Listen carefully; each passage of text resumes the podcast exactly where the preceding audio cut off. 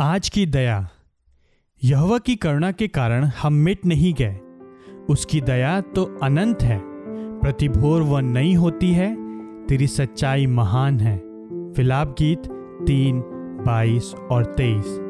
परमेश्वर की दया प्रतिभोर को नहीं होती है, इसलिए प्रत्येक दिन के पास केवल उतनी ही दया है जो उस दिन के लिए पर्याप्त है। परमेश्वर प्रत्येक दिन के दुखों को निर्धारित करता है और परमेश्वर ही प्रत्येक दिन की दया भी निर्धारित करता है। उसके बच्चों के जीवन में ये पूर्ण सिद्धता के साथ निर्धारित की गई है। यीशु ने कहा, इसलिए कल की चिंता ना करो, क्योंकि कल का दिन अपनी चिंता आप कर लेगा। आज के लिए आज ही का दुख बहुत है। मत्ती छ चौतीस। प्रत्येक दिन में उस दिन के दुख उपस्थित होते हैं। प्रत्येक दिन के पास स्वयं की दया भी होती है, प्रत्येक दया प्रतिदिन नहीं होती है। किंतु जब हम यह सोचते हैं कि संभवतः हमें आज के संसाधनों पर कल का भी बोझ उठाना पड़ेगा तो हम प्रायः हताश हो जाते हैं। परमेश्वर हमें बताना चाहते हैं कि हमें ऐसा नहीं करना पड़ेगा। आज की दया आज के दुखों के लिए है।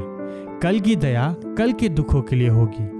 कभी कभी हम यह सोचते हैं कि पता नहीं घोर परीक्षा के समय में हम पर दया होगी कि नहीं। जी हाँ हम पर दया होगी। पत्रस कहता है, यदि क्रिस्ट के नाम के कारण तुम्हारी निंदा की जाती है तो तुम धन्य हो, क्योंकि महिमा का आत्मा जो परमेश्वर का आत्मा है, तुम में वास करता है। पहला पत्रस चार चौदह। जब निंदा आती है तो महिमा का आत्मा भी आता है। ऐसा ही स्टिफनुस के साथ भी हुआ, जब उसका पथराव हुआ। यह आपके लिए भी होगा। जब आत्मा और महिमा की आवश्यकता होगी तो वे आएँगे। जंगल में मन्ना दिन में एक बार दिया गया था। उसे बचा के नहीं रखना था।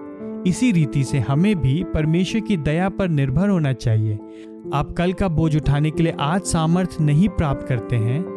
आपको आज की दया, आज के दुखों के लिए दी गई है। कल दया नहीं होगी। परमेश्वर विश्वास योग्य है जिसके द्वारा तुम उसके पुत्र हमारे प्रभु यीशु क्रीस्ट की संगति में बुलाए गए हो। पहला कुरुंथियों एक नौ।